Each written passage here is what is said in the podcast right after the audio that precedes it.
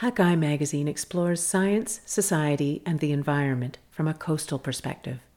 Today's feature article is Groomed to Death.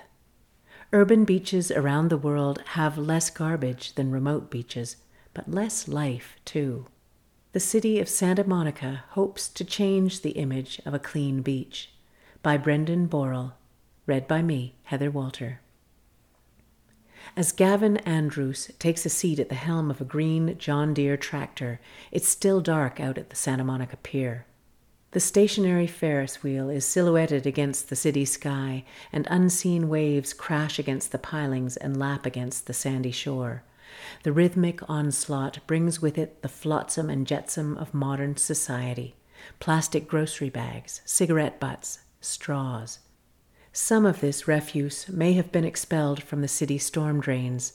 Some of it may have been cast off by thoughtless beachgoers the day before. And some of it may have been borne on the currents, washing in from Mexico or Japan or who knows where. For the next five hours or so, Andrews's job is to clean up as much of it as possible before the crowds arrive.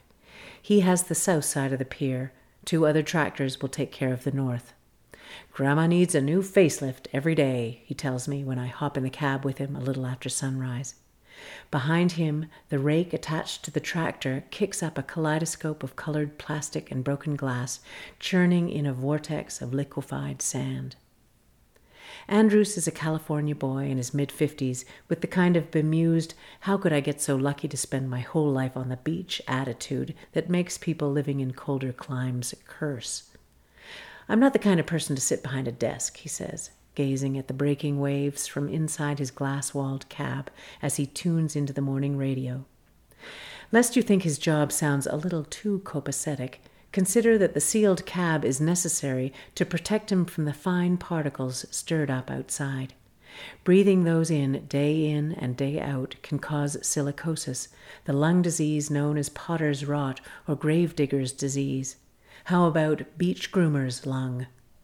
Andrews doesn't want that. It's terrifying, he says. The other great occupational hazard Andrews faces is running over a person at this wee hour. Off to his left, near a lifeguard station, a homeless man is cocooned in a sleeping bag, far from the only one he'll see this morning. When it's still dark and foggy, people can come out of nowhere, drunk or tired or just not paying attention. Obstacles, Andrews says. You've really got to be on your game down here. With each pass of his section of the 5.6 kilometer long beach, he makes a loop away from the shoreline and flicks a lever, depositing garbage, a single sad sandal on this pass, in a growing windrow, the speed bump of debris he leaves behind for a specialized vehicle to vacuum up and filter. Everything shows up in a windrow, he says, you name it, from condoms to toys to money, occasionally jewelry. He jokes about painting baby diapers on the front of the tractor, like a Second World War fighter pilot memorializing the enemies he's shot down. He would soon run out of canvas, though. Gathering a dozen or more nappies on a summer day is not unrealistic. Sticking out of the vents on his dashboard are two rubber killer whales retrieved from a windrow. Not that he's a scavenger. Andrews just notices things sometimes. He circles around to make another pass along the beach as the morning's first yoga class convenes for sun salutations. Santa Monica State Beach, considered by some as the birthplace of beach volleyball, ranks among the busiest in California. As many as 50,000 people flock to this stretch of coastline on a typical summer day. And at its widest, the beach could potentially accommodate more than 30 volleyball courts. Visiting a freshly raked urban beach like this, few people realize that it can amass over 10,000 kilograms of trash during a busy summer week. After the Memorial Day holiday in May 2015, cleaning crews gathered 39,862 kilograms. That's the equivalent of 800 North Pacific giant octopuses. If Andrews and his co workers failed to show up for a month, the beach would start looking like a dump. While the 3.3 million US dollars the city spends each year maintaining its beaches is undoubtedly good for keeping the tourist dollars rolling in and protecting some of the local marine life, there are some unfortunate side effects to all this cleanliness. Out of sight means out of mind, and when a city sweeps its pollution away, urbanites lose their biggest and best indicator of how much trash is in our oceans and befouling remote shores they rarely visit. If they don't see it, they don't think it's a problem, says Heike Lotze, a marine ecologist at Dalhousie University in Halifax, Nova Scotia, who has studied the perception of marine threats around the world. And grooming itself has some unintended environmental consequences. When sweepers flatten the contours of the beach and strip the shoreline of the wrack, the rotting mess of kelp and seagrass that washes up, they turn a living beach into a sterile sandbox. When the beach hoppers and kelp flies vanish, so too do the shorebirds, including plovers and killdeer. For most of us, the idea of the perfect beach calls to mind an episode of Baywatch or a glossy advertisement for a Royal Caribbean cruise. For decades, Hollywood has fed us a diet of suntans, surfboards, and vast expanses of sand as sterile and white as the communities featured. One by one, coastal hamlets lapped up that aspirational vision of purity, stripping their beaches of anything that trespassed them. Today, this is changing as cities look for the right balance between clean beaches and healthy beaches Santa Monica, which had no small part in perpetuating this outdated clean dream, is now one of the leaders in progressive beach grooming strategies. The city is redefining what a clean beach looks like and is encouraging beachgoers to play along. It's a natural environment, Andrews says, but it's also a park. He points out a couple of swallows swooping down to collect flies from the mass of seaweed by the water. We don't touch the seaweed down there. People produce a staggering amount of waste. Globally, it amounts to about 1.3 billion tons per year, a number expected to increase to 2.2 billion by 2025, according to a World Bank report. A significant amount of that waste is plastic, with an estimated 5 to 13 million tons entering our oceans each year. Most of us have heard about the Great Pacific Garbage Patch, that cloudy stew of chemical sludge and degrading plastic particles estimated to cover an area twice the size of Texas, but few of us have ever seen it. Our beaches represent an interface where a local problem becomes a global one, and vice versa. Most of the trash left behind on a beach eventually ends up in the ocean, and some of the trash in the ocean eventually ends up on a beach. When scientists recently visited Henderson Island, a 37 square kilometer uninhabited island in the middle of the Pacific, they tallied up almost 38 million pieces of trash on its beaches, weighing nearly 18 tons. At other beaches around the world where you'll see nary a human footprint, you'll almost certainly find abandoned fishing gear, plastic floats or nets, which accounts for almost half of marine debris in the Great Pacific Garbage Patch. Other kinds of trash may be carried in from countries with poor waste management practices. Here's looking at you, China. Or where the country simply has a permissive culture of litter bugs. It's the kind of trash you won't find much of on urban beaches. The effort that keeps popular shorelines clean is costly and constant. Santa Monica, like many coastal cities, began beach grooming in the late 1950s, around the time plastic entered widespread use. Back then, the city had a six person crew cleaning five days a week, along with a modified hay rake. Someone had the idea to place screen wire between the tines. As hard as the cleaners worked, the piles of trash kept coming, just like the tides. In June 1990, the Los Angeles Times published what was then an alarming article titled, The Beaches Are Drowning in Plastic. While the headline hardly comes as a shock today, this was the dawn of a growing environmental consciousness about the toll of plastics. According to the story, a statewide survey of 575 kilometers of coastline found that nearly 68% of beach trash in Los Angeles County was plastic. The more horrific anecdotes made the media rounds and alarmed the public far from California. Discarded plastic rings used to hold six packs of soda and beer were strangling birds and slicing into sea mammals. One interview subject described a dolphin that had washed up on the California shore a couple of years earlier, saying, He seemed fine from all external indications, but when they cut him open, they found eight pounds of garbage in his gut. Beachgoers alone were not to blame for all this urban litter. The sprawling county of Los Angeles has an equally sprawling network of storm drains underneath its streets, 5,311 kilometers, according to one report. All the urban trash and pollution from the 4 million residents of the city and parts of the surrounding metropolitan area gets jettisoned into Santa Monica Bay. The city put inflatable dams and filters on waterways like Ballona Creek to catch some of the pollution. In 2000, it began testing continuous deflection separation devices, which create a whirlpool to separate water from grease and debris. The devices have helped, but there is still a lot more that could be done. At least Neil Shapiro, a marine biologist in his 60s, thinks so. Shapiro has always been an ocean guy. He spent 10 years working on research and policy at the West Coast office of the Jacques Cousteau Society before taking a job with the city of Santa Monica in 1999, where he oversees the watershed management program. He didn't quite realize what he'd be getting into that is, trash. He says, I don't understand why people can't put trash in the container. It is exasperating. Litter accounts for about 2% of annual waste production in the United States, according to a 2009 survey. In 2013, the city of Santa Monica established the somewhat insane goal of eliminating 95% of all landfill bound trash by 2030. They named it the Zero Waste Strategic Operations Plan, as though it were the latest NASA mission.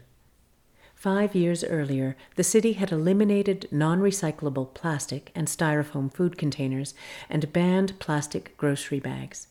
The city tasked Shapiro with seeing how close they were getting to entirely eliminating trash on the beach. The city already weighs the trash Andrews and the crew collects, but to achieve its goal, it needed to know how much it was leaving behind. So every three months and after holiday weekends, Shapiro visits the beach near the Santa Monica Pier. There he lays out two 30 meter by 30 meter grids and walks around collecting every piece of refuse he can find, from candy wrappers to bottle caps. He then brings it all back to his office, weighs it, and photographs it. Some of the most surprising items are compostable mango seeds wrapped in plastic bags a sign that our idea of cleanliness is more often about us than about our environment. The total Shapiro collects near the pier rarely adds up to more than a couple of kilograms, but roughly extrapolated over the entire beach, it means that the cleaning crew is potentially leaving behind more than 100 kilograms of trash after its sweep. Undeterred by the Sisyphean task of eliminating waste, Santa Monica is following in the footsteps of nearby Malibu, the place where surf culture went mainstream with the release of Gidget in 1959, with plans to ban plastic straws. The state of California is currently mulling a law requiring plastic caps to be tethered to bottles. Pesky things like straws, bottle caps, and cigarette butts account for up to 70% of Shapiro's haul. In his view, the only way the city will eliminate litter completely is by doling out more $250 tickets. The hardened trash investigator thinks carrots are ineffective. He says the stick is the answer. While keeping our oceans and beaches clean of garbage is undeniably good for the environment, figuring out the best way to achieve that is complicated. Over 150 kilometers of Southern California beaches are regularly groomed, sometimes twice a day, and biologists and conservationists have begun to see the downside to tidiness. You could call it the beach hygiene hypothesis. Just as humans may develop allergies from growing up germ free, beaches are suffering from being too clean. Swept flat each day, the beach can become a biological desert, devoid of the rare plant and animal species that make the coastlines so special. Over two tons of decaying kelp get deposited on a kilometer of beach each day, a valuable resource for wildlife that is robbed by city cleanup crews on a daily basis. Jennifer Dugan, a biologist with the Marine Science Institute at the University of California, Santa Barbara, has found that beach hoppers, 14 legged garbage cleaners that thrive on wrack, have been disappearing from the coastline. She asks, what habitat is disturbed as much as those beaches in Santa Monica? No agricultural practice disturbs the fields twice a day. On ungroomed beaches and other areas with little human impact, beach hoppers' population can reach 100,000 individuals for every meter of beach. And on each meter of beach, they'll devour 20 kilograms of wrack each month. The kelp gets vaporized, says Dugan, who has watched it happen. But when the beach hoppers, isopods, and other invertebrates that subsist on the wrack disappear, shorebirds also go hungry. That's why barren beaches in California lose birds like killdeer and the endangered western snowy plover. Grooming can also destroy the eggs of the grunion, an unusual fish that lays its eggs in the sand at high tide.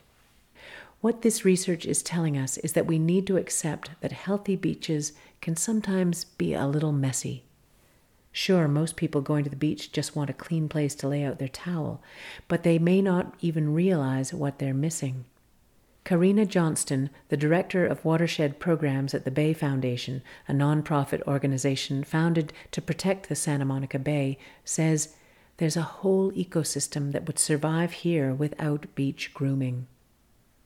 On a cloudy May morning, she's come out to one particular stretch of beach to show me what an ungroomed beach looks like in an urban environment, and the answer is, in part, flowers. Hundreds of canary yellow flowers, the blooms of beach evening primrose, dot the rippling contours of the low dunes here. It's the site of a pilot rewilding project that Johnston has been shepherding for the past two years. In December 2016, the Bay Foundation, in partnership with the City of Santa Monica, erected a wooden sand fence on this section of the beach, a little larger than a stadium sized soccer field, to keep the groomers out and encourage the formation of dune hummocks. Next, the organization seeded the sand with native plants, including primrose and sand verbena. These plants had been largely extirpated from the Los Angeles region until this project began.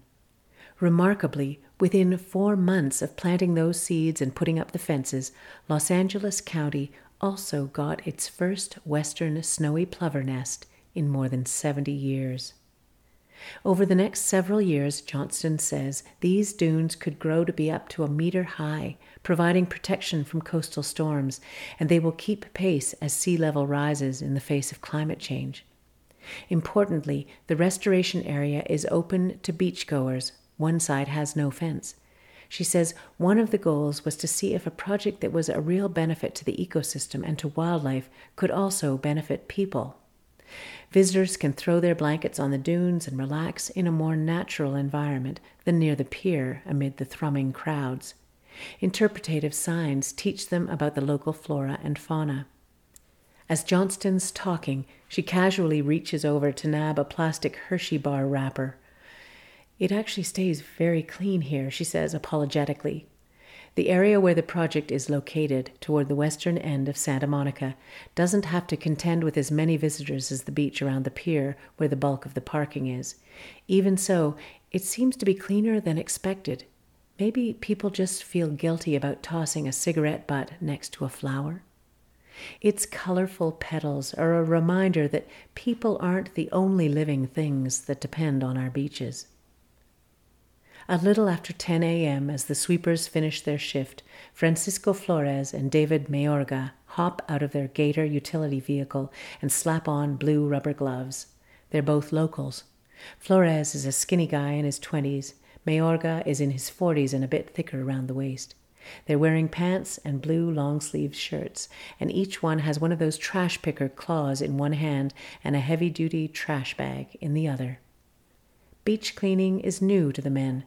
They used to only be responsible for keeping the restrooms tidy, and their new responsibility has exposed them to a little more fresh air and given them a personal sense of pride. Flores says, Honestly, I never thought we would pick up so much trash. Sometimes the two men bring back seven full bags of trash weighing nine kilograms each.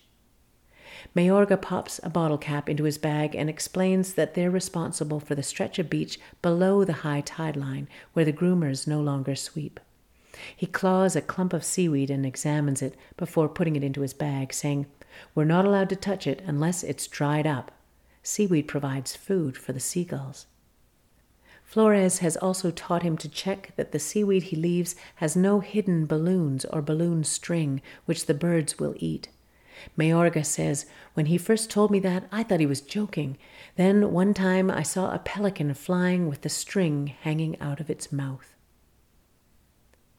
After an hour with the team, I head back up to the spot where the beach turns to pavement, my eyes now trained to home in on every candy wrapper, every bottle cap in the sand. For all the lives saved during Baywatch's 11 seasons, there's one scene that I'm pretty sure never happened, on camera at least.